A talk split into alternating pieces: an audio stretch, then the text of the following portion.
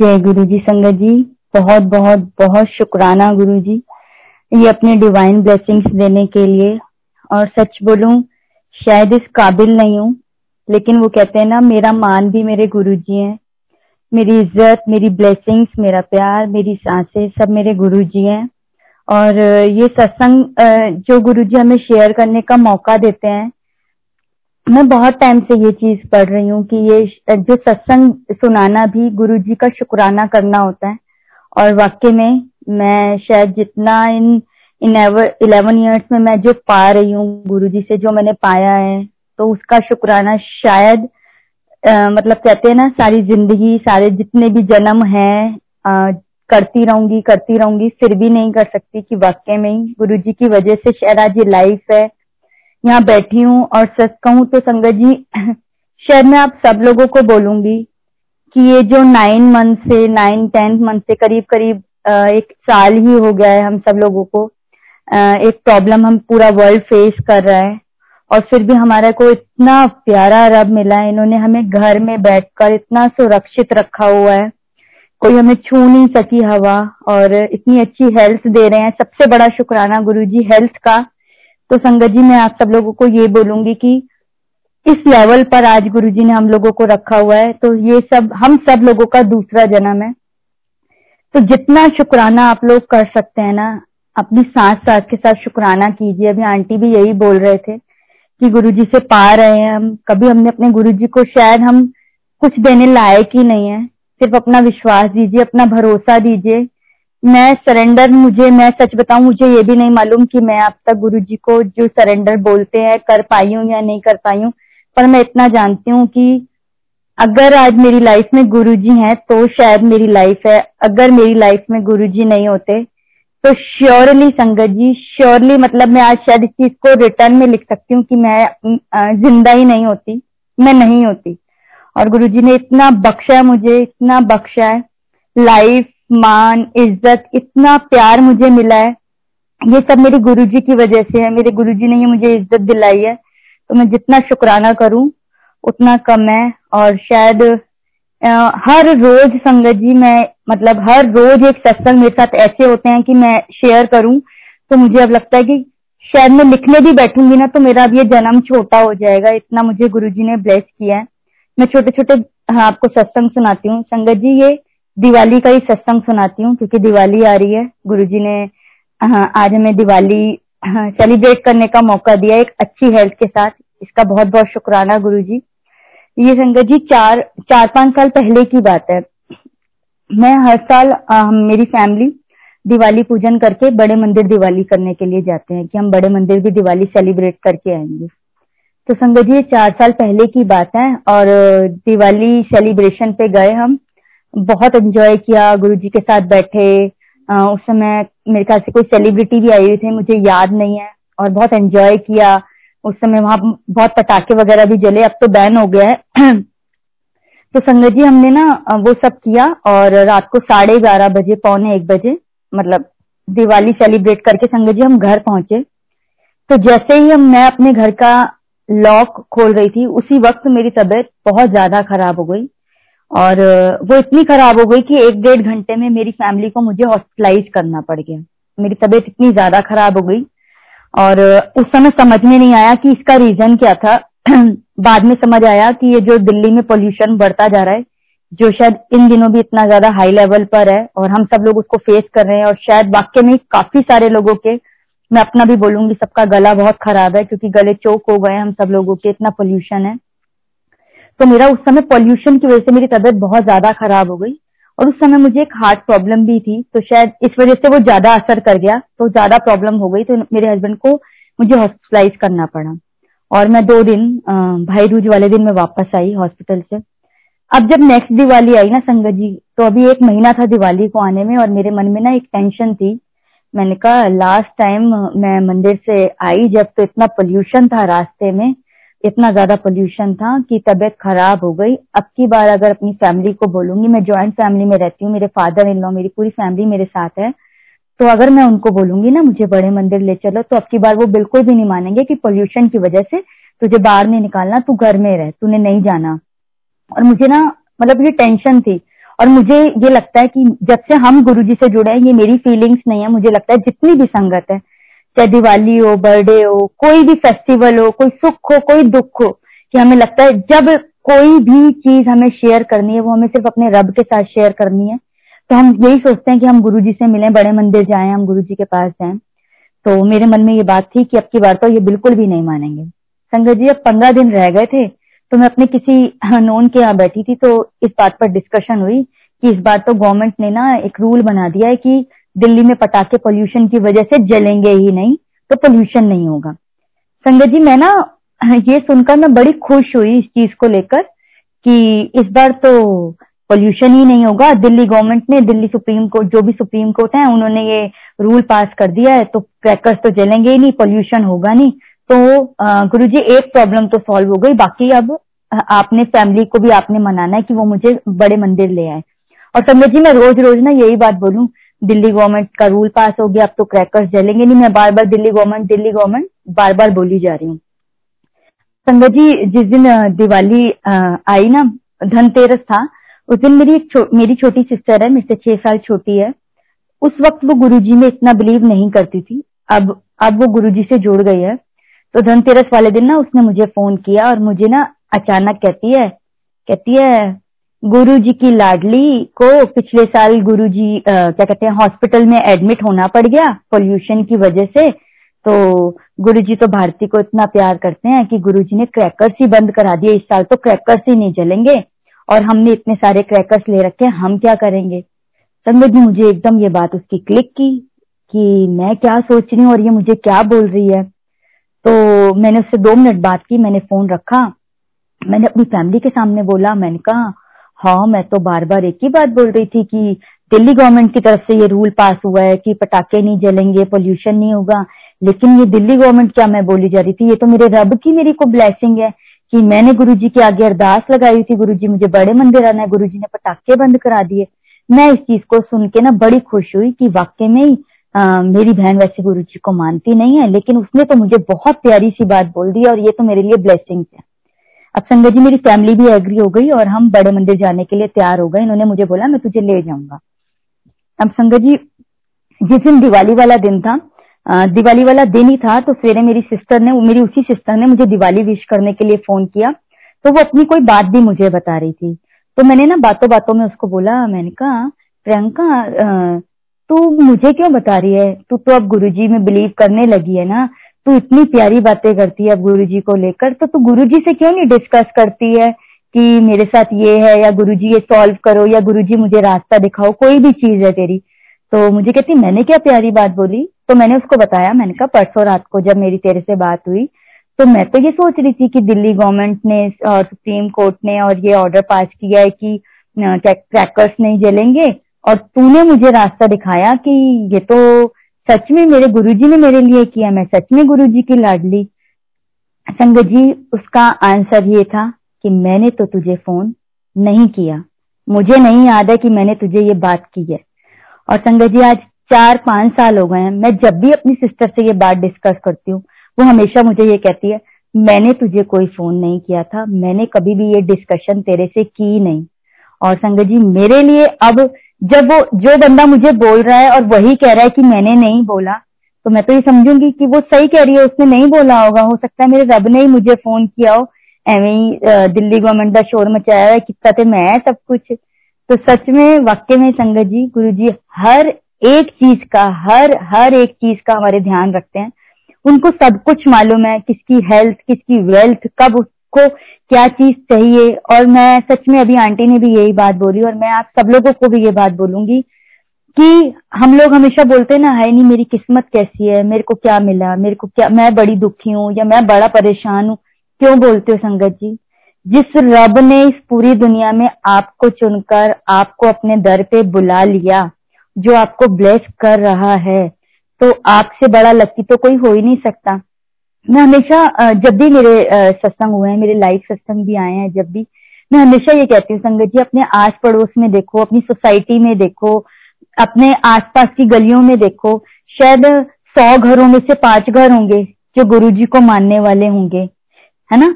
तो हम उन पाँच घरों में से अगर संगत जी हम हैं तो हम कितने ज़्यादा ब्लेस्ड हुए कि गुरुजी हमें चुन रहे हैं और अपने चरणों से लगा रहे हैं।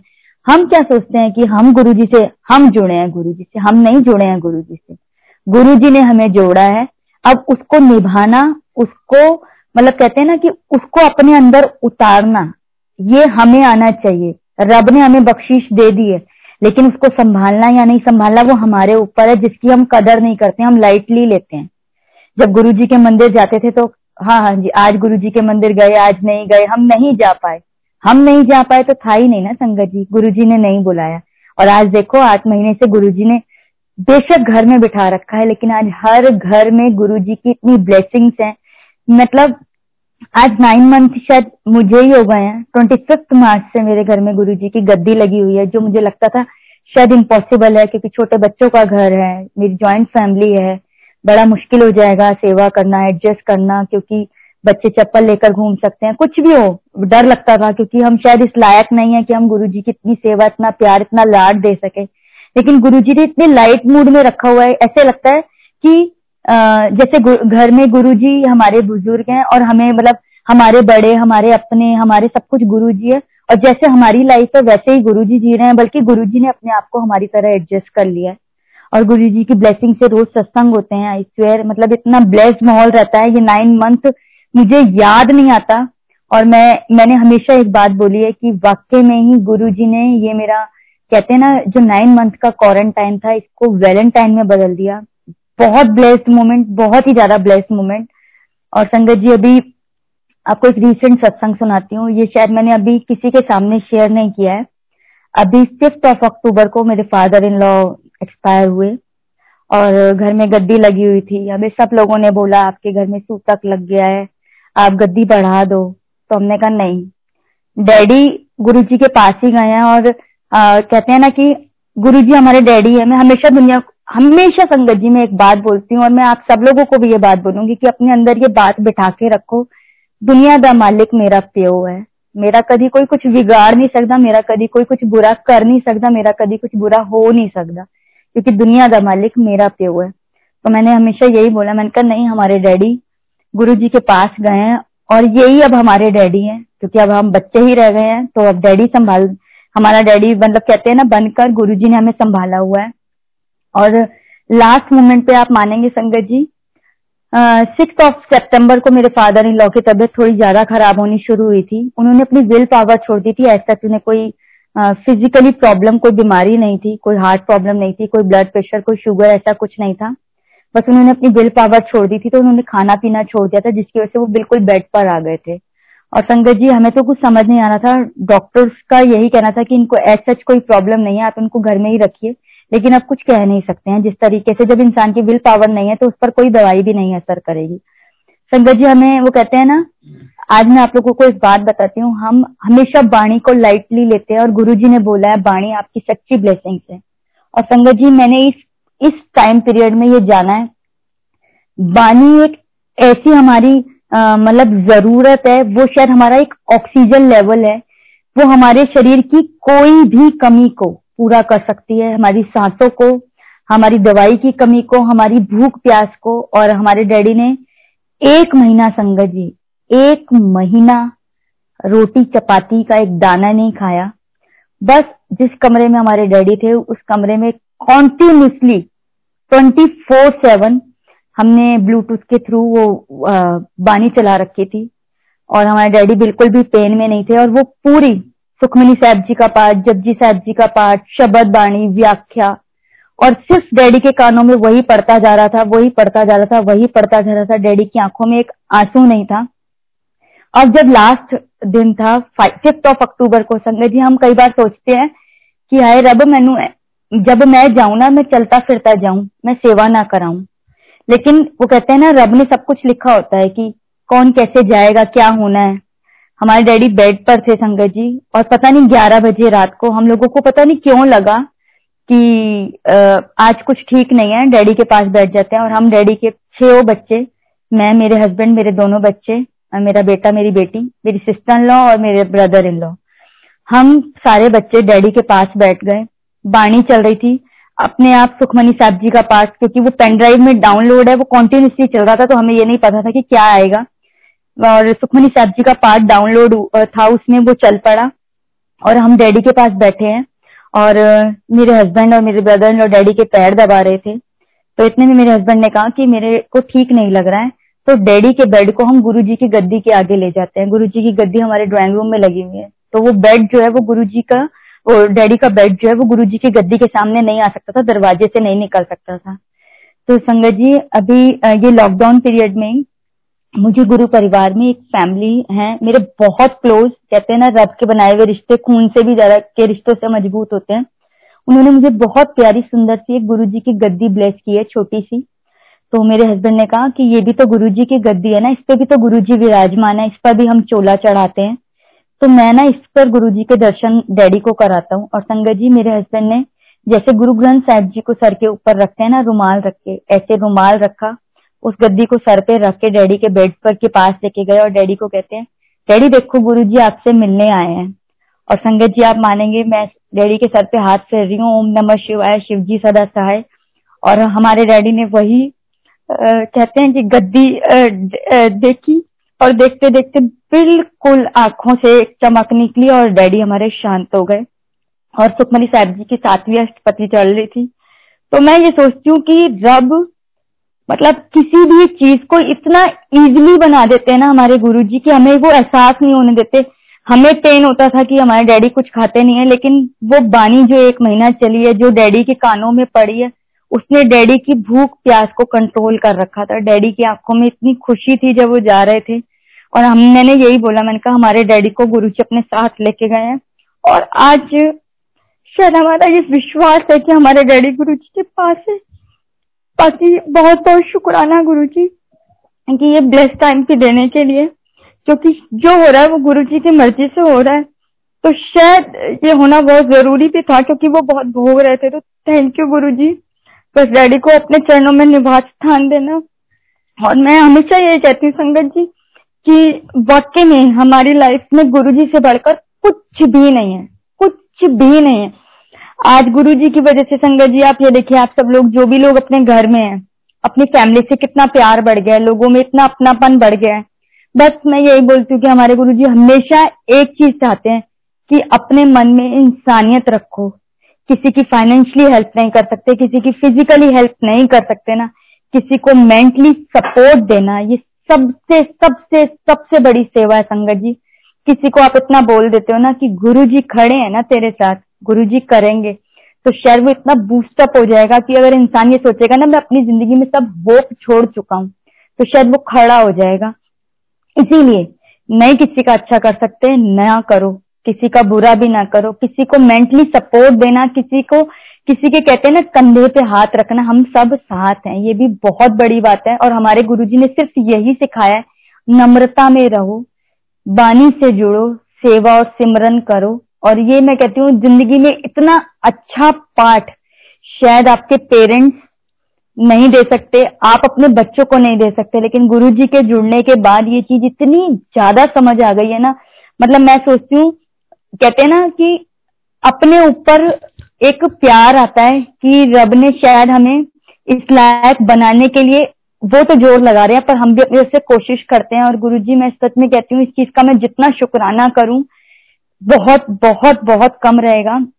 सारी लाइफ कर सकती हूँ शुक्राना। ऐसे और सत्संग सुनाती हूँ संगत जी।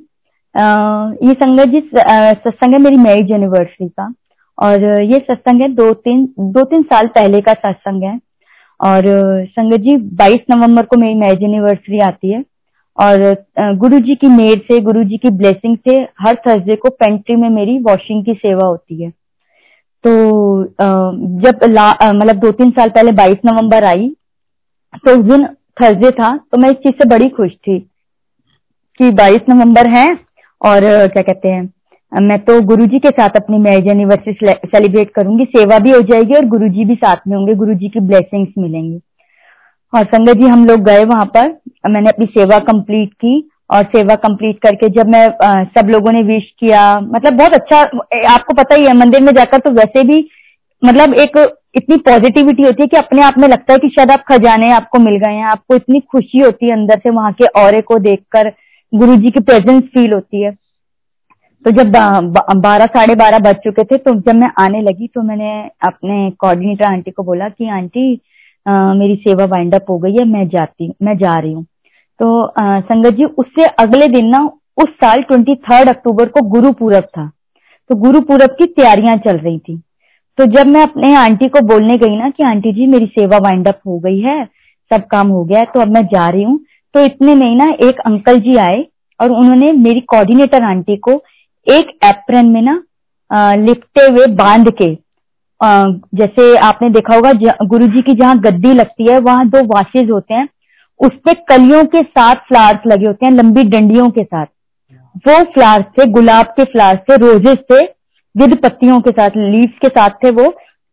और वो ना, लपेट कर वो एप्रन में लेकर आए थे, और वो कम से कम नहीं तो 200-250 रोजेज होंगे। और उन्होंने ना, वो कोऑर्डिनेटर आंटी को दिए। कि, आंटी, ये आपकी ब्लेसिंग्स हैं, ये मंदिर हॉल की है.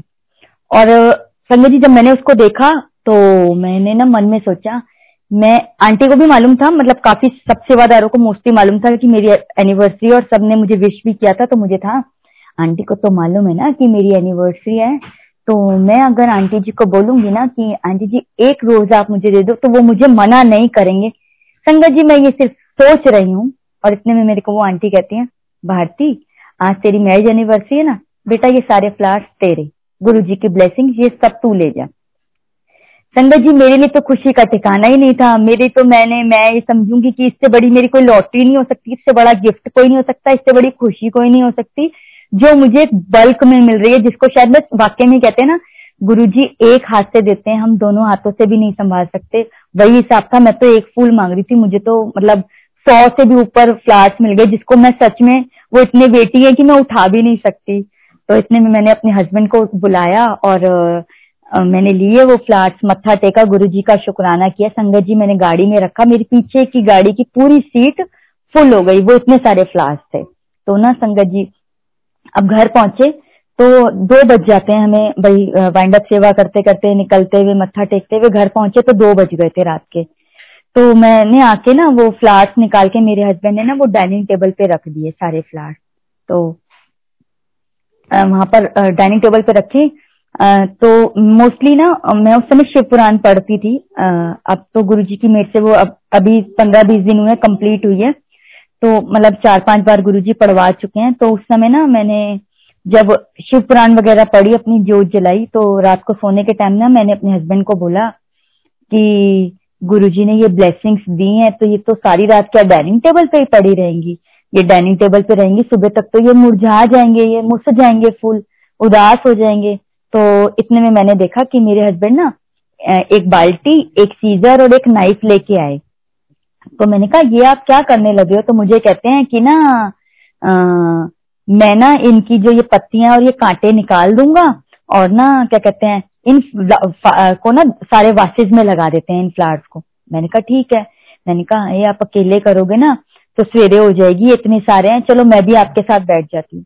संगत जी, मैं भी इनके साथ बैठ गई कि मैं भी इनके साथ ये सेवा करा देती हूँ। अब संगत जी, दो बजे मतलब समझ लो, ढाई बजे हमने स्टार्ट किया होगा तो करीब पौने चार बज गए। और संगत जी, उस दिन ना मेरे किसी नोन के घर में फाइव टू सेवन सवेरे ना अमृत वेले का सत्संग भी था, जहाँ मुझे जाना था। अब मैंने कहा, पौने चार तो बज गए इतने में ना, जहाँ मैं बैठती हूँ, वहीं हमारा गुरु जी का डाइनिंग टेबल था, वहीं हमारे गुरु जी का स्वरूप लगा हुआ और वहीं अब फ़िलहाल डाइनिंग टेबल हटाकर गुरु जी की गद्दी लगी हुई है। तो मैंने ना वो स्वरूप की तरफ़ देखा और मैंने गुरु जी को बोला, मैंने कहा है नहीं गुरु जी आपको चैन नहीं है, आपने रात को, आधी रात को मुझे फिर से सेवा पे लगा दिया। अभी तो मैं सेवा करके आई थी तो इतने में मेरे हस्बैंड ने ना मुझे टोका, तू ऐसे क्यों बोल रही है? गुरु जी ने एक सेवा दी है ना, उसको कर इसमें ज़रूर तेरी कोई भलाई होगी। तो मेरे को लगा कि हाँ इनकी बात बिल्कुल सही है। अगर गुरु जी करा रहे हैं तो कोई बात ही होगी। मैं चुप हो गई और मैंने वापस से उसको करने लगी। संगत जी, वो करते करते साढ़े चार बज गए। अब साढ़े चार बज गए, पाँच बजे तो मुझे जाना ही है। ऑलरेडी मुझे नहाना है। तो अब मैंने बोला कि मैं अब क्या सोऊँगी ना? तो मैंने ना इतने में अपना फ़ोन निकाला और मैं ना फेसबुक खोलने लगी कि मैं फेसबुक खोलती हूँ और, क्या कहते हैं पंद्रह मिनट ऐसे टाइम पास करती हूँ, फिर पंद्रह मिनट नहाकर फिर सत्संग में चले जाएँगे। संगत जी, आप मानेंगे जैसे ही मैंने अपना फेसबुक ऑन किया फेसबुक ऑन करते ही उसी वक्त सबसे पहले गुरु जी का एक स्वरूप आया। उन्होंने व्हाइट कलर का कुर्ता पजामा पहना हुआ था और सेम बिल्कुल सेम वही कली, रोज की पूरी रोज की वो डंडी, रोज के फूल के समेत, गुलाब के फूल समेत, वैसी ही पत्तियों समेत ना गुरुजी ने अपने हाथ में पकड़ी हुई थी और गुरुजी के हाथ की साइड लाइट, एक लाइट थी, एक रोशनी थी।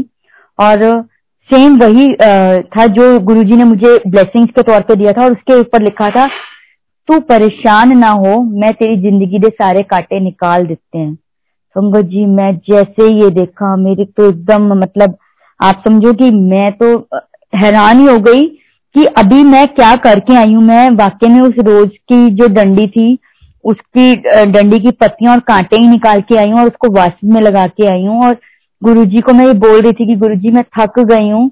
क्यों आप करा रहे हो? और गुरुजी मुझे आंसर कर रहे हैं, तू परेशान ना हो, मैं तेरी ज़िंदगी के सारे कांटे निकाल देते ने संगत जी मतलब मैं इतनी खुश हुई कि इतने मतलब हम, शायद सच में संगत जी, हम गुरु जी को जी रहे हैं। बात बोलने की देर होती है एक मिनट में वो आंसर दे देते हैं। हम गलती कर रहे हैं, वो हमें बता देते हैं, आप गलत कर रहे हो, आप सही, हम सही कर रहे हैं, तब वो मैंने देखा, वो हमें सराहते भी है कि मेरे बच्चों ने ये बहुत अच्छा काम किया है। तो अब मैं, सच में मुझे, संगत जी, मैंने गुरु जी को फिजिकली फॉर्म में मेरी फैमिली ने नहीं देखा है। और मुझे शायद कभी भी कभी भी इस चीज़ का एहसास नहीं हुआ कि मैंने गुरु जी को फिजिकली फॉर्म में नहीं देखा है। मैं सच बताती संगत जी शायद मैंने गुरु जी को जिया है मैं जी रही हूँ। मतलब लिटरली गुरु जी से बातें करना गुरु जी से एक टेलीपैथी कनेक्शन मतलब हर बात में कोई भी चीज़ होती है और पूर, शायद पूरी फैमिली में है मेरी मेरा बेटा नाइन ईयर्स का है जो मुझे गुरुजी ने ही ब्लेस किया है। और गुरुजी की वजह से वो आया है गुरुजी ने मुझे लाइफ दी है। मुझे अपने दोनों बच्चों को शायद कभी ये समझाना ही नहीं पड़ा। कि बेटा ये शब्दवाणी क्या है, या ये प्रसाद क्या है, या कुछ भी चीज़ मतलब वो बच्चों को कहते हैं ना, गुरुजी ने खुद ही बच्चों को, दोनों बच्चों को के अंदर है वो दोनों सारी चीज़ें। बच्चे मतलब खुद समझदार है, उनको मालूम है कि हमारी लाइफ में गुरुजी क्या पाठ रखते हैं, गुरुजी क्या है, उनको खुद मालूम है कि हमारी दुनिया गुरुजी है। तो ये सब जो समझाने वाले, ये देने वाले, ये एहसास जगाने वाले सिर्फ़ हमारे गुरु जी हैं। और वाक्य में ही मतलब कहते हैं ना कि कोई घंटों घंटों तपस्या करने की ज़रूरत नहीं है, कोई जोते जलाकर बैठने की ज़रूरत नहीं है, कोई चलिए काटने की ज़रूरत नहीं है, कोई मन्नतें मांगने की ज़रूरत नहीं है। आप अपने रब से चलते फिरते किसी भी रूप में कभी भी कोई बात कर रहे हो, वो उस चीज़ को सुन रहे हैं, वही मतलब मैं मैं सच बताती हूँ, शायद हम लोग हर कोई अपनी लाइफ में, बचपन से कुछ लोग बहुत डिवोटी होते हैं। जैसे मैं बहुत फास्ट रखना, शुरू से भगवान को इतना मानना, लेकिन अब समझ में आया है कि भगवान क्या होता है, रब क्या होता है। मतलब गुरु जी ने एक इबादत करने का, एक पूजा करने का, एक समझाने का तरीका ही बदल दिया है। और ये इतना सच में संगत जी, ये इतना ब्लेस्ड टाइम रहा है हम सब लोगों के लिए। तो मैं तो आप सब सब लोगों को यही बोलूँगी कि जितना शुक्राना कर सकते हो ना, आप सच में मैं कहती हूँ। वाक्य में ही कर्म, चंगे कर्म, माड़े कर्म, संगत जी, मुझे ये सब चीज़ें नहीं समझ आती हैं। शायद मैं इन बातों में पढ़ना भी नहीं चाहती। कर चुके हैं, अब सुधार लो।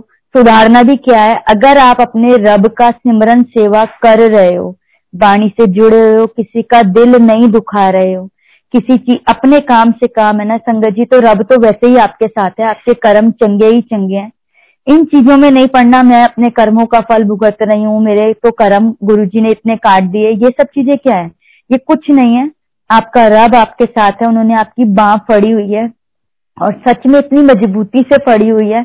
मैं हर बार यही कहूँगी कि गुरु जी ने तो आपको अपना लिया है, लेकिन हमें अपनी श्रद्धा से, अपने रिश्ते को इतना मज़बूत कर दिया करना है ना, कि गुरु जी ये बोले कि मतलब मैं कहती हूँ, हमेशा मैं एक बात कहती हूँ कि गुरु जी को भी नाज होना चाहिए। हमें नाज है ना कि हमें ऐसे रब मिले। तो ऐसे बनना है कि गुरु जी को भी नाज हो कि मेरे बच्चे इतने प्यारे हैं, मेरी हर हर वचन को मेरी सुनते हैं, हर चीज़ को जो नहीं करना, जो गुरु जी ने बोला है ठीक नहीं है, वो नहीं करना, जो ठीक है वो करना है। हर चीज़ को सोच समझ के कीजिए। वैसे भी मुझे लगता है कि ये जो टाइम पीरियड हम लोगों ने घर में बिताया है वाक्य में रब ने शायद इतनी सोझी समझ हमें अब दे दी है। शायद पहले से ज़्यादा मिच्योर हो गए हैं। हर चीज़ अब समझ आने लगी है कि वाक्य में रिश्ते क्या होते हैं, वाक्य में प्यार क्या होता है, वाक्य में कहते हैं ना, पैसे की कदर सिखा दी है, एक खाने की कदर सिखा दी है, लोगों में निम्रता ला दी है, इससे बड़ी और कोई चीज़ नहीं होगी, और सिर्फ़ ये गुरु जी की वजह से पॉसिबल है। अदरवाइज़ शायद सारी ज़िंदगी लगे रहते ना, अपनी मैं से नीचे थे ही नहीं हम, मैं ये और मैं वो, और गुरु जी ने शायद सच में कह रही हूँ, संगत जी सब लोगों में इतना प्यार बढ़ा दिया इस प्यार को बनाए रखिए। और भी सत्संग सुनाती हूँ संगत जी। संगत जी छोटे छोटे सत्संग है बहुत सारे सुनाती हूँ मैं आपको। एक सत्संग है संगत जी ये ना आ, है लास्ट ईयर नवंबर की बात है संगत जी लास्ट ईयर नवंबर की बात है। और क्या कहते हैं मुझे ना संगत जी एक सत्संग में जाना था गुड़गांव। और उसी दिन मुझे एक और सत्संग में जाना था कमला नगर। मैं दिल्ली यूनिवर्सिटी साइड रहती हूँ तो मुझे कमला नगर भी एक सत्संग में जाना था। तो जब गुड़गांव वाला सत्संग था, उसके टाइमिंग थे सिक्स टू एट और दोनों ही मेरे बहुत क्लोज हैं, बहुत गुरु परिवार के ही सदस्य हैं, बहुत क्लोज हैं। तो सिक्स टू एट था तो मेरे जो कमला नगर वाले सत्संग में जाना था ना, मैंने उनको बोला कि दी मैं आपके यहाँ शायद नहीं आ पाऊँगी, क्योंकि मुझे जहाँ यहाँ गुड़गांव सत्संग में जाना है, वहाँ सिक्स टू एट टाइम है। और आपके सेवन टू नाइन है और मैं कुछ भी कोशिश कर लू, मैं बीच सत्संग में आपके पास नहीं पहुँच सकती। मैं वहाँ से दस, साढ़े दस तक ही आपके पास पहुँच सकती हूँ। तो तब तक तो सब कुछ हो चुका होगा। तो संगत जी, उन्होंने ना मुझे बोला, प्लीज़ भारती हमारी रिक्वेस्ट है, तू ज़रूर आना और मैं बहुत अच्छा लगेगा, सत्संग भी सुनाना। और गुरुजी ने मुझे एक दात बख्शी है शब्द गाने की, जो गुरुजी गुरुजी की वजह से ही थोड़ा बहुत गा पाती हूँ। तो भारती प्लीज़ तूने ज़रूर आना है। गुरुजी बड़े खुश होंगे तो गुरुजी के सत्संग में रौनक लगाएगी तो। संगत जी उन्होंने मुझे तीन चार बार इंसिस्ट किया तो मुझे लगा इसमें ये भी गुरुजी की भलाई मतलब गुरुजी ने मेरी ही भलाई सोची होगी तो मेरे लिए हो सकता है इसमें भी ब्लेसिंग तो मैंने उनको बोला, ठीक है, मैं टेन थर्टी तक आपके घर आऊँगी। तो उन्होंने अग्री भी किया कि मैं टेन थर्टी तक सबको रोक के रखूँगी तो प्लीज़ ज़रूर आना। संगत जी, अब जब चार बजे का टाइम आया, मुझे निकलना था गुड़गांव सत्संग के लिए तो क्योंकि छह बजे का सत्संग था मुझे था फाइव थर्टी तक पहुँच जाएँगे तो एक सत्संग तो एटलीस्ट पूरी शब्द बानी कानों में पढ़नी चाहिए ना दो घंटे का अटेंड करें। तो संगत जी जब हम निकलने लगे ना तो मुझे याद आया संगत जी मेरी ना स्किन बहुत ज़्यादा सेंसिटिव है। मतलब आ, मैं अपने फेस पर कुछ भी अप्लाई नहीं कर सकती। बहुत ज़्यादा सेंसिटिव है नील पड़ जाता है कभी रैशेस पड़ जाते हैं एलर्जी हो जाती है। कोई चीज़ नहीं करा सकती हूँ मैं अपने फेस पर। गिनी चुनी एक दो प्रोडक्ट है मैं यूज़ कर सकती हूँ। इसीलिए वो कहते हैं ना न्यू बॉर्न बेबी जैसी मेरी स्किन है, इसीलिए मैं जॉनसन बेबी का न्यू ये मॉइस्चराइजर लोशन होता है ना संगत जी, वो मैं अपने फेस पर अप्लाई करती हूँ विंटर्स में, क्योंकि विंटर्स में स्किन ड्राई हो जाती है तो ये नवंबर मंथ की बात है। तो जब मैं निकलने लगी ना तो मैंने कहा, अब तो मुझे रेडी होना है और मेरा बेबी लोशन तो अब खत्म हो गया। तो अब मैं क्या करूँ? और मैं अगर ऐसे ही चली जाऊँगी तो वो फेस अजीब लगेगा। तो एक अनइवननेस रहेगी मुझे भी ना। तो मैंने ना ऐसे ही अपने हस्बैंड को बोला, मैंने कहा, अभी तो है ना थोड़ी सी देर तो क्या आप, ऐसा हो सकता है कि आप ना मेरे को मुझे बेबी लोशन ला दो? तो संगत जी, इन्होंने मुझे थोड़ा सा गुस्सा भी किया, शायद जायज़ भी था, शायद नहीं वाक्य में जायज़ था। तो मुझे कहते हैं, जितनी बार बाहर जाते हैं, जब मार्केट होते हैं, तब आप याद दिलाते नहीं हो और अब आपको गुड़गांव इतनी दूर हम लोगों को निकलना है और तू मुझे अब बोल रही है पहले मैं मार्केट जाऊँगा पहले मैं उसको परचेज करूँगा तू उसको अप्लाई करेगी फिर तू रेडी होगी और फिर हम निकलेंगे तो तू टाइमिंग देख। और उनका कहना भी जायज़ था। और संगत जी आ, मेरे ना हस्बैंड भी और मेरे बच्चे भी ना मेरा एक मज़ाक सा उड़ाने लगे कि आ, क्या कहते हैं आ, कि ये देखो जी, ये बेबी लोशन लगाती है और मतलब एक, जैसे एक, कहते ना, ये लोग सब मेरे साथ मज़ाक करने लगे। तो ना मैं थोड़ी इरिटेट हुई और मैंने ना इनको बोला, मैंने कहा, आप रहने दो, कोई बात नहीं, आप नहीं लाके दे रहे ना, मैं एडजस्ट कर लूँगी, मेरे गुरु जी मुझे देंगे बेबी लोशन मैंने ना संगत जी ये बात बोल दी, मैंने भी, क्योंकि मेरी, शायद मेरी नहीं, आप सब लोगों की भी आदत पड़ गई होगी कि दुनिया में कोई भी चीज़ होती है, चाहे वो पॉसिबल है या इम्पॉसिबल है, हर चीज़, हर एक चीज़ हम ये बोलते हैं, हमारे गुरु जी दे देंगे। और वाक्य में वो दे भी रहे हैं। साँसें मुझे लगता है इस दुनिया में एक साँसें ऐसी चीज़ होती हैं जो जिस पर इंसान का काबू नहीं होता। वो रब की मर्ज़ी से मिलती हैं। तो वाक्य में वो हमें रब दे रहा है तो आज हम हैं ना, अपनी फैमिली के साथ बैठे हैं। तो कोई भी चीज़ हो तो मैंने बोला, आप रहने दो, मेरे तो गुरु जी दे देंगे मुझे बेबी लोशन ये ना अब हंसने लगे और मुझे कहते हैं, अब गुरु जी बेबी लोशन भी देंगे। मैंने कहा हाँ जी, अब गुरु जी बेबी लोशन भी देंगे। संगत जी, अब मैंने जैसे भी एडजस्ट किया और हम गुड़गांव सत्संग में चले गए। सिक्स टू एट अटेंड किया सत्संग आरती हुई, थोड़े से थोड़े से मैंने भी सत्संग शेयर किया और संगत ने भी सत्संग शेयर किए, थोड़े से शब्द बानी गाए, और भजन सुनाए वहाँ पर, और संगत जी, मैं पूरे नौ बजे वहाँ से निकल गई क्योंकि मुझे यहाँ पर भी पहुँचना था। और मैं टेन थर्टी पर कमला नगर वाले सत्संग में सीधा वहाँ पर ही गई। संगत जी, मैं गई, वहाँ संगत बैठी हुई थी, फिफ्टी सिक्सटी लोग थे वहाँ पर। और मैंने मत्था टेका। वो लोग सब सच में बहुत खुश हुए और मुझे भी लगा कि गुरु जी ये जो प्यार और ये मान जो होता है ना, ये हमारा अपना बनाया हुआ नहीं होता। क्योंकि हम तो वाक्य में किसी लायक ही नहीं है। ये मान, ये इज़्ज़त, ये जो भी कुछ है, ये गुरु जी की ब्लेसिंग्स है।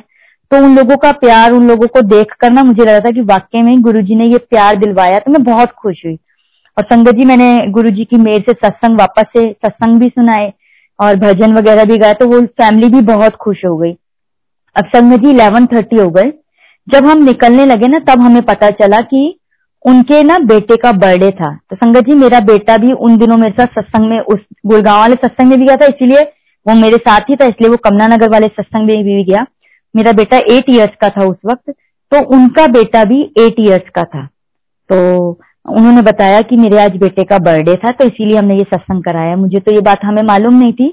तो जब हम आने लगे ना संगत जी तो उन्होंने मेरे बेटे को संगत जी वहाँ पर और भी संगत थी, जिनके बच्चे भी थे और मतलब उनकी फैमिलीज़ में भी थे, उनके बच्चे थे। उन्होंने किसी को भी कोई भी गिफ्ट नहीं दिया। संगत जी कुछ लोग हमारे साथ ही निकल रहे थे।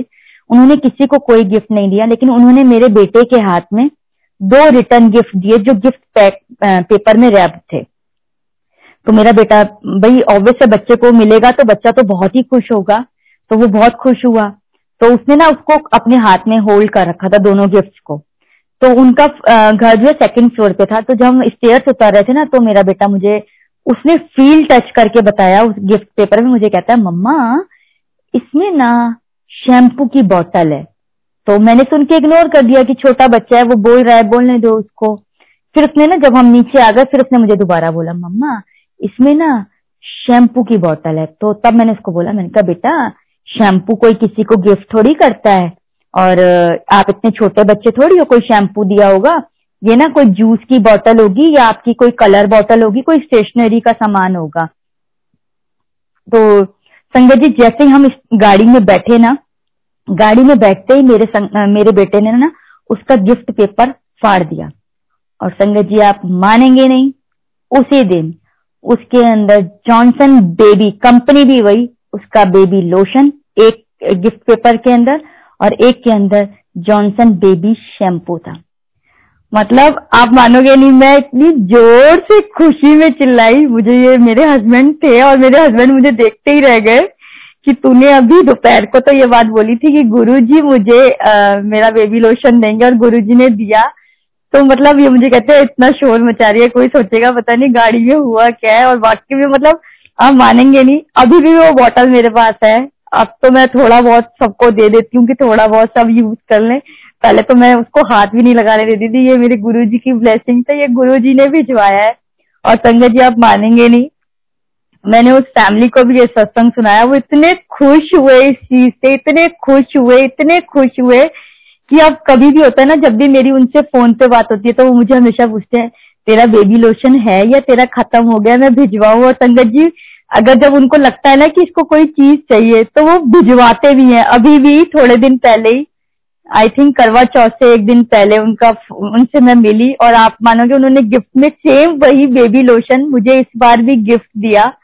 तो और मुझे कहती है, अब लाइफ में जब जब भी तू बेबी लोशन यूज़ करेगी ना जॉनसन का, मैं ही तुझे दूँगी। तो मैं ये सोचती हूँ कि एक तो रब का बनाया हुआ रिश्ता इतना प्यारा, रब के लिए इतना भाव प्यारा मतलब मैं सब यही बोलूँगी, शायद ब्लेसिंग्स ही ब्लेसिंग्स हैं, उसको समझना हमें आना चाहिए और आना चाहिए। संगत जी, सच्ची बता रही हूँ, ये टाइम ऐसा है, ये टाइम ऐसा है कि गुरुजी ने ये सिखाने के लिए, पता संगत जी, मैं ये चीज़ ना, हमेशा मतलब हर कोई शायद पूछता है कि यार कितना माड़ा टाइम है, ये क्या हो गया, क्या हो गया? लेकिन संगत जी, मैं ये कहती हूँ कि ये टाइम रब की मर्ज़ी से ही आया है। तभी तो आप ये देखो कि हमें शायद बहुत कुछ सीखने को मिला है और मैं, मैंने लोगों की लाइफ को, लोगों के नेचर को वाक्य में चेंज होते देखा है और हो भी रहा है। तो कहते हैं ना कि जो हो रहा है, ठीक है, रब के भाड़े में राज़ी रहो। बहुत फिर भी हम औरों से बहुत बहुत बहुत बढ़िया है। संगत जी अपने घर में है। इतना प्यार लोगों में बन गया है। आपको लोग इतना पसंद करते हैं, आपको लोग इतना प्यार करते हैं। आपका रब आपके साथ है, आपको इतना प्यार करता है। इससे बड़ी कोई चीज़ नहीं है। और संगत जी, अब मैं आपको एक बहुत फनी सा एक सत्संग सुनाती हूँ। ये सत्संग है संगत जी 2016 का। और ये सत्संग है सेवंथ ऑफ़ नवंबर का। आप सब लोगों को मालूम ही होगा कि एथ ऑफ़ नवंबर को डीमोनेटाइजेशन हुआ था। और ये उसी से रिलेटेड सत्संग है। सेवंथ ऑफ़ नवंबर का ये मेरा सत्संग है संगत जी। संगत जी सेवंथ ऑफ़ नवंबर को जब मैं सुबह उठी ना उस समय मेरा बेटा पाँच साल का था चार या पाँच साल का था। तो संगत जी उस दिन ना हमारा वाईफाई कनेक्शन नहीं आ रहा था। तो बहुत ज़्यादा ना मतलब आ, मैं ये सोचती हूँ जैसे मैं हूँ मैं मैं ना फ़ोन को ले फ़ोन को लेकर बहुत ज़्यादा वो हूँ कि मेरा फ़ोन और मेरा फेसबुक मेरा व्हाट्सअप मतलब मैंने चेक करना है। लेकिन मेरी एक आदत है, मैं जब तक घर में हूँ, तब तक सिर्फ़ फ़ोन मेरे पास है। मैं कहीं पर भी बाहर जाती हूँ, चाहे मैं शॉपिंग के लिए जाऊँ, चाहे मैं नॉर्मली मार्केटिंग करने के लिए जाऊँ, चाहे मैं किसी सत्संग में जाऊँ, मैं शादी में जाऊँ, मैं फ़ोन कैरी नहीं करती हूँ। सिर्फ़ फ़ोन पास होता है जब तक मैं घर में हूँ। और मेरा बाहर जाना भी बहुत ज़्यादा है। तो मतलब पर मैं फ़ोन की आदि हूँ। तो अब जब वाईफाई नहीं आया ना, उस दिन मेरा मूड बहुत ज़्यादा अपसेट था कि हाई नहीं, आज तो वाईफाई नहीं चल रहा और आज मेरा व्हाट्सअप नहीं चलेगा, आज तो फेसबुक नहीं चलेगा इंस्टाग्राम कुछ भी नहीं चलेगा। और मैं आज, मेरा ना मूड अपसेट था मतलब एक फ्रस्ट्रेशन मेरे अंदर शुरू हो गई। कंप्लेंट भी कराई, उनका भी कोई रिस्पॉन्स नहीं आया मुझे। उसी दिन संगत जी मेरे रूम का एलसीडी टीवी भी पटाखा बोल गया, वो भी खराब हो गया। मैंने कहा, चलो, दोनों एंटरटेनमेंट दोनों ही गए। और फ्रस्ट्रेशन बढ़ गई। और मतलब वो कहते हैं ना, दिन ऐसा शुरू हुआ तो किसी ना किसी बात पर कभी डांट पिट रही है, कभी कोई बच्चों को लेकर मूड टेंस पूरा दिन फ्रस्ट्रेशन फ्रस्ट्रेशन गुस्सा गुस्सा गुस्सा गुस्सा। और मेरी लाइफ का शायद वो पहला दिन था मतलब इन काफ़ी सालों में, खासकर जब से गुरुजी से जुड़ी हूँ, कि मैं उस दिन साढ़े ग्यारह बजे पहली बार सो गई रात को।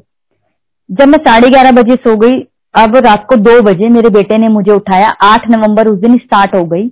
तो मेरे बेटे ने बोला, मम्मा, मुझे दूध पीना है। संगत जी, मैं किचन में गई। तो मैंने जैसे ही लाइट ऑन की और मैंने दूध गर्म करने के लिए रखा तो माइक्रोवेव भी खराब हो गया था उसी दिन। हाँ जी। तो मैंने ना गैस पर दूध गर्म करने के लिए, जैसे ही गैस ऑन की ना संगत जी तो हमारी किचन के टैप में सब पानी टप टप टप ऐसे टपक रहा था, उसकी आवाज़ आ रही थी। तो मैं वैसे ही बहुत गुस्से में थी मैंने लाइट ऑन की तो लॉबी में गुरुजी का जो स्वरूप लगा है जो मैंने आपको बताया जिससे मैं हमेशा बहुत बातें करती हूँ बहुत ज़्यादा बातें करती हूँ। मतलब शायद मैं इतनी बातें अपनी फैमिली मेंबर से भी नहीं करती अपने हस्बैंड से नहीं अपने बच्चों से नहीं जितना मैं गुरु से बातें करती हूँ कई बार आ, मतलब आ, आवाज़ में बात कर रही होती हूँ कभी अपने मन में ही बात कर रही होती हूँ। तो जैसे लाइट ऑन हुई ना तो मैंने गुरु के स्वरूप को देखा और मैंने गुरु की तरफ़ देखा। मैंने कहा गुरु आप देख रहे हो? किचन का पा, पानी ऐसे टप टप गिर रहा है पानी गिरना अच्छा नहीं होता। और ना मैंने ऐसे बोला मैंने कहा गुरु जी आप क्या सोच रहे हो? आप सोच ही रहे हो सोच ही रहे हो आपको पता है कितनी प्रॉब्लम है और मैंने ना संगत जी जितनी भी पूरे दिन की जो कहानी थी ना या आगे पीछे जो भी मेरा मूड का था गुरु जी ये टेंशन है गुरु जी ऐसे हो गया है गुरु जी ये काम नहीं हो रहा गुरु जी मेरे से ये मेरे मतलब जो भी बात थी मेरे दिल की, मुझे इसने डांटा, मेरे से ये गलती हुई, जो भी बात थी, मैं गुरु जी को पट पट पट पट पट बोलती चली गई और मैंने गुरु जी को बोला, मैंने कहा गुरु जी आप तो ना लोगों के घरों में जाकर देखो, लोगों के घरों में ना पाँच सौ हज़ार की गड्डियाँ पड़ी होती हैं। मैंने ये बात बोल दी। अब संगत जी, मैंने अपने बेटे को दूध दिया और मैं सो गई आराम से। अब एक नवंबर तो शुरू हो ही गई थी। पूरा दिन नॉर्मल वाईफाई भी आ गया बिल्कुल लाइफ वैसे की वैसे ही नॉर्मल हो गई थी, क्योंकि ध्यान ही दूसरी तरफ़ था। और अपनी बात खुद को भी याद नहीं थी कि भैया गुरुजी को रात को ये सब पूरी कहानी भी सुनाई है, और पूरी बात की है मैंने। अब रात का जब टाइम आया ना संगत जी आठ बजे तो मैं अपने घर के, ये गुरुजी के मंदिर में ही बैठी हुई मतलब घर में, और गुरुजी से गुरुजी से इंटरेक्ट कर रही थी, और शायद मेरे ख्याल से आरती वगैरह कर रही थी। उसी समय ना मेरे हस्बैंड का, के कज़न का फ़ोन आया और मेरे हस्बैंड को कहते हैं, रिंकू, तुझे पता है पाँच सौ हज़ार के नोट बंद हो गए। संगत जी, पहले तो मुझे समझ नहीं आई। पहले ने तुम्हारे बात सुन के इग्नोर कर दी। फिर जब एकदम मेरी आँखें खुली ना, मैंने एकदम गुरु जी की तरफ़ देखा। मैंने कहा हाँ गुरु जी पाँच सौ हज़ार के नोट ही बंद करा दिए। मैंने ये थोड़ी कहा था कि आप पाँच सौ हज़ार के नोट बंद करा दो। मैंने तो आपको ये बोला था कि लोगों के घरों में जाके देखो पाँच सौ हज़ार की गड्डियाँ पड़ी होती है। मतलब मैं ना, फिर मैंने ये सोचा इनका अब तो गुरु जी मतलब आप इतनी बातें भी सुनते हो कि मैंने अगर कोई बात वैसे भी कह दी है तो आपको मतलब मेरे को लगा कि गुरु जी ने ये सोचा हुआ कि तुझे प्रॉब्लम हो रही थी, लोगों के घरों में पाँच सौ हज़ार की गड्डियाँ पड़ी होती है तो अब शायद सबके घर में दो हज़ार की गड्डी पड़ी हो सकती है, लेकिन पाँच सौ हज़ार की गड्डी नहीं पड़ी होगी, और सच में संगत जी उसके बाद वो पाँच सौ हज़ार के नोट बंद हो गए। तो मतलब मैं ये कहती हूँ कि गुरु जी को जीना है। मतलब आप कुछ भी बोल रहे हो ना, कुछ भी सोच रहे हो, आपके रब को सब कुछ मालूम है। वो सब कुछ जानते हैं, वो सब कुछ समझते हैं। शायद हम नहीं भी बोलेंगे ना, मैं, ये मैं अपने लिए नहीं, मैं सबके लिए बोल रही हूँ। मैं सुनती नहीं हूँ इस बात को। मैं शायद गुरु जी को अपनी हर चीज़ बताती हूँ, हर दिन चल रहा मुझे क्या अच्छा लग रहा है, मुझे क्या नहीं अच्छा लग रहा है मैं गुरु जी क्या चाहती हूँ, मैं क्या नहीं चाहती हूँ, शायद सभी लोग बताते होंगे। लेकिन फिर भी मैं ये सोचती हूँ, हम कितने अनजान हैं गुरु जी को तो सब कुछ मालूम है गुरु जी सब जानते हैं। अब संगत जी, एक सत्संग और सुनाती हूँ मैं आपको। ये लास्ट ईयर जून की बात है संगत जी।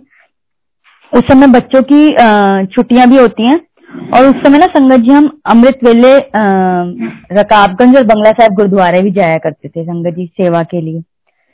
तो रात को साढ़े बारह बजे हमने निकल जाना और सुबह हम साढ़े चार बजे सेवा करके फिर अपने घर आते थे संगत जी। और सारा, हम सारा परिवार जाते थे। तो संगत जी जब रात को जाना है वहाँ पर तो नौ, साढ़े नौ बजे तक डिनर कर लिया, फिर दो तीन घंटे सो गए। फिर क्या कहते हैं, गुरुद्वारे सेवा करने जाते थे। तो जब गुरुद्वारे जाते थे तो आधी रात को सारी रात अगर आप जाग रहे हो ना तो आपको भूख लगी आती है। तो संगत जी, एक दिन ना ऐसा हुआ कि मुझे ना संगत जी समोसे प्रसाद बहुत ज़्यादा पसंद है। मतलब समोसे प्रसाद मेरी कमज़ोरी है कि अगर आ, कहते हैं कि समोसा शायद अगर मुझे किसी सत्संग में ये समोसा प्रसाद नहीं मिला ना तो मैं घर में मिला बुला मंगा कर ना उसको भोग लगा कर खाती हूँ। मुझे इतने ज़्यादा समोसे प्रसाद पसंद है। तो उस दिन जब हम उस दिन हम गुरुद्वारे गए ना तो जैसे ही ढाई बजे बंगला साहब गुरुद्वारे में प्रकाश होने के बाद हुक्मनामा सुना ना हम बाहर आए। अभी हमें दस मिनट थे रकाबगंज जाने में तो वहाँ पर ना एक वीर जी, समोसा प्रसाद जो है वो बांट रहे थे। तो मैंने देखा कि समोसा प्रसाद बांट रहे तो मैंने भी ना वो समोसा प्रसाद मैंने कहा, मैं खाऊँगी और मैं चाय प्रसाद भी लूँगी, मुझे भूख लग रहा है, लग रही है। तो हमारी फैमिली के हम छह मेंबर गए थे, संगत जी। तो हम सबने अपना अपना समोसा प्रसाद लिया और चाय प्रसाद ली। संगत जी, जैसे ही मैं चाय प्रसाद लेकर आई ना, मैंने इतने में देखा कि मेरा ब्रदर इन लॉ ना अपना समोसा प्रसाद खा रहा था। तो संगत जी, वो अपना जैसे ही मैंने देखा कि वो समोसा प्रसाद खा रहा है तो मैंने देखा खाते हुए कि उसको कि इसमें तो चाउमीन प्रसाद है। ये तो आलू वाले है ही नहीं, और मुझे चाउमीन वाले समोसे प्रसाद नहीं पसंद। अब संगत जी, ले तो मैंने लिया ही था। तो मैंने ना, मैंने गुरु जी को बोला, मैंने कहा हाँ गुरु जी आ, मैंने तो समोसे प्रसाद खाने का इतना मन कर गया मेरा तो मन में इतनी लालच आ गई है जीभ भी ललचा रही है लेकिन ये तो चाउमीन वाला समोसा प्रसाद है मैं तो नहीं खाऊँगी। और संगत जी मैंने वहाँ से एक पॉली बैग लिया उसमें डाल दिया। बाकियों को भी भूख नहीं थी तो उन चारों ने भी डाल दिया। यानी छह जनों में से सिर्फ़ एक ने मेरे ब्रदर लॉ ने अपना समोसा प्रसाद खाया। बाकी हमने पाँच समोसे प्रसाद एक पॉली बैग में डाले और सबने अपने चाय प्रसाद ग्रहण किया और हम रकाबगंज गुरुद्वारे चले गए।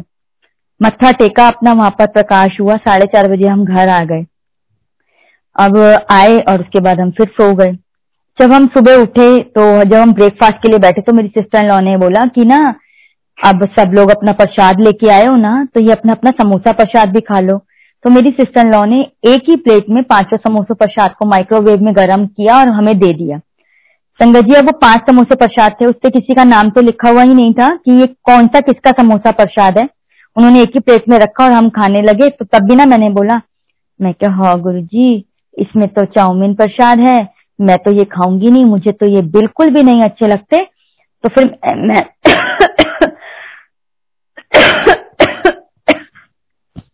तो मैंने ना पता क्या सोचा कि मैं ऊपर का जो कवर है ना, ऊपर की पापड़ी, ये तो सारी मैं खा लूँगी, और अंदर की जो फिल हुई है ना चाउमीन प्रसाद, वो मैं अपनी फैमिली में हस्बैंड को और बच्चों को दे दूँगी। संगत जी, जैसे ही मैंने उसको तोड़ा, उसमें आलू प्रसाद। मैंने बोला, जय गुरु जी, मैं बड़ी खुश हुई। और सच में संगत जी, मैंने अपनी लाइफ में वैसा समोसा प्रसाद कभी ज़िंदगी में खाया ही नहीं था, वो इतना टेस्टी था। पर संगत जी खाते खाते भी मैं अपना दिमाग लगा रही थी और मैंने ना एकदम सोचा, मैंने कहा, हो सकता है मेरे ब्रदर इन लॉ को जो प्रसाद मिला होगा, सिर्फ़ उसी में चाउमीन होगी, बाकी सब में आलू प्रसाद होगा। उस समय तक मुझे कोई हैरानी नहीं हुई, पर मुझे ये था कि मैंने आलू वाला मांगा और मैं वही खा रही हूँ। संगत जी, मैं अपना तो खाई रही थी, मैंने बाकी के जो चार समोसे प्रसाद थे, प्लेट में वो सारे खोल डाले। उन सब में चाउमीन प्रसाद था, संगत जी। मेरे लिए तो यही ब्लेसिंग्स बहुत बड़ी थी कि मेरी फैमिली को छह समोसे प्रसाद मिले और जिसमें चाउमीन प्रसाद था, और मैं गुरु जी को कह रही हूँ कि मुझे आलू वाला समोसा प्रसाद खाना है। और जब मैं वो प्रसाद खा रही हूँ तो उसके अंदर आलू वाला समोसा प्रसाद था, जो मुझे ही मिला। और मैंने ही उसको खोला। ये इनफ था, संगत जी। उसके बाद कोई बात ही नहीं रह जाती। मेरे लिए ये बहुत बड़ी ब्लेसिंग थी। फिर भी संगत जी, मैंने सोचा कि मैं ना अभी एक बार और जाऊँगी। जब मैं रात को गुरुद्वारे गई ना संगत जी तो मैंने ना एकदम उनको बोला अंकल जी को, वीर जी को, वो कोई प्रसाद बांट रहे थे। मैं प्रसाद लेने के बहाने ही गई, क्योंकि मुझे बात पता करनी थी तो मैंने उनको बोला वीर जी तुम रोज आंदे हो? ਕਹਿੰਦੇ ਹਾਂਜੀ ਪੁੱਤਰ ਮੈਂ ਕਾਫੀ ਬਜ਼ੁਰਗ ਏਜ के थे वो तो मैंने कहा अंकल जी तुसी रोज आंदे हो तो कहते हाँ जी पुत्र मैं रोज आना तो मैं क्या तुसी रोज प्रसाद वंडते हो हाँ जी पुत्र मैं रोज वंडदा हम देख भी रहे थे कि वो रोज ही मतलब प्रसाद बांटते थे तो मैंने बोला आप रोज समोसे प्रसाद देते हो तो उन्होंने बोला नहीं मैं रोज समोसे प्रसाद नहीं देता हूँ हफ्ते में एक बार देता हूँ तो मैंने कहा अंकल जी आ, कल ना वो समोसा प्रसाद बड़ा ही टेस्टी था आपने कहाँ से बनवाया और ये कितने का एक समोसा? प्रसाद मुझे बात करने का बहाना चाहिए था संगत जी इसीलिए मैंने इतने सारे क्वेश्चन उनसे पूछे। तो मैंने बोला अंकल जी ये कितने सम, कितने प्रसाद लेके आते समोसे? प्रसाद उन्होंने बोला डेढ़ सौ. मैंने कहा चाउमीन वाले और आलू वाले दोनों? तो मुझे कहते हैं हाँ, बेटा जी वो आलू वाले समोसे प्रसाद बनाता ही नहीं है। सिर्फ़ चाउमीन वाले समोसे प्रसाद ही उसकी स्पेशलिटी है जो वो लेकर आता है। समोसे, आलू वाले समोसे प्रसाद वो शाम को बनाता है। आप मानेंगे, संगत जी मतलब मेरे लिए ये बहुत ही बड़ी बात हो गई। मतलब बेशक मैंने उसको जाना, लेकिन शायद तसल्ली तो मुझे तभी हो गई थी जब वो छह समोसे प्रसाद में से एक मुझे मिला था। लेकिन कहते हैं ना कि मतलब बहुत छोटा सा दिमाग है हम लोगों का, छोटी सोच है, छोटा दिल है। तो शायद ये चीज़ें हमारे दिमाग में आती है, लेकिन अदरवाइज़ हमारे गुरु जी को लेकर हमारे रब को लेकर कोई क्वेश्चन मार्क या कोई डाउट होना ही नहीं चाहिए जो शायद हम कभी कभी करते हैं और मैं, मैंने भी ये गलती की। लेकिन सच में जो गुरु जी का प्यार मिल रहा है जो मिलता जा रहा है और मिल ही रहा है मुझे तो मिल ही रहा है। शायद आप सब लोगों को मुझसे भी ज़्यादा मिल रहा होगा क्योंकि शायद अपने एक एक बच्चे को गुरु जी कहते हैं ना फूलों की तरह रखते हैं फूलों की तरह प्यार करते हैं। सच में हमें वो सींच रहे हैं और तभी हम बढ़ रहे हैं। और जितना मतलब कहती हूँ ना, मैं जितना शुक्राना करूँ, मैं आपको यही बोल रही हूँ कि एक घंटे में अपनी पूरी लाइफ को, शायद ये मेरी पूरी लाइफ है, जितनी मेरी एज है, लेकिन मैं ये लाइफ को ये समझती हूँ, ये ग्यारह साल जो मैं गुरु से जुड़ी हूँ, ये मेरी एज है, जिसको मैंने जिया है। इसको एक घंटे में मेरे लिए बताना तो बहुत मुश्किल है। बस एक शुक्राना ही शुक्राना है, जिसका मौका आज गुरु ने मुझे दिया।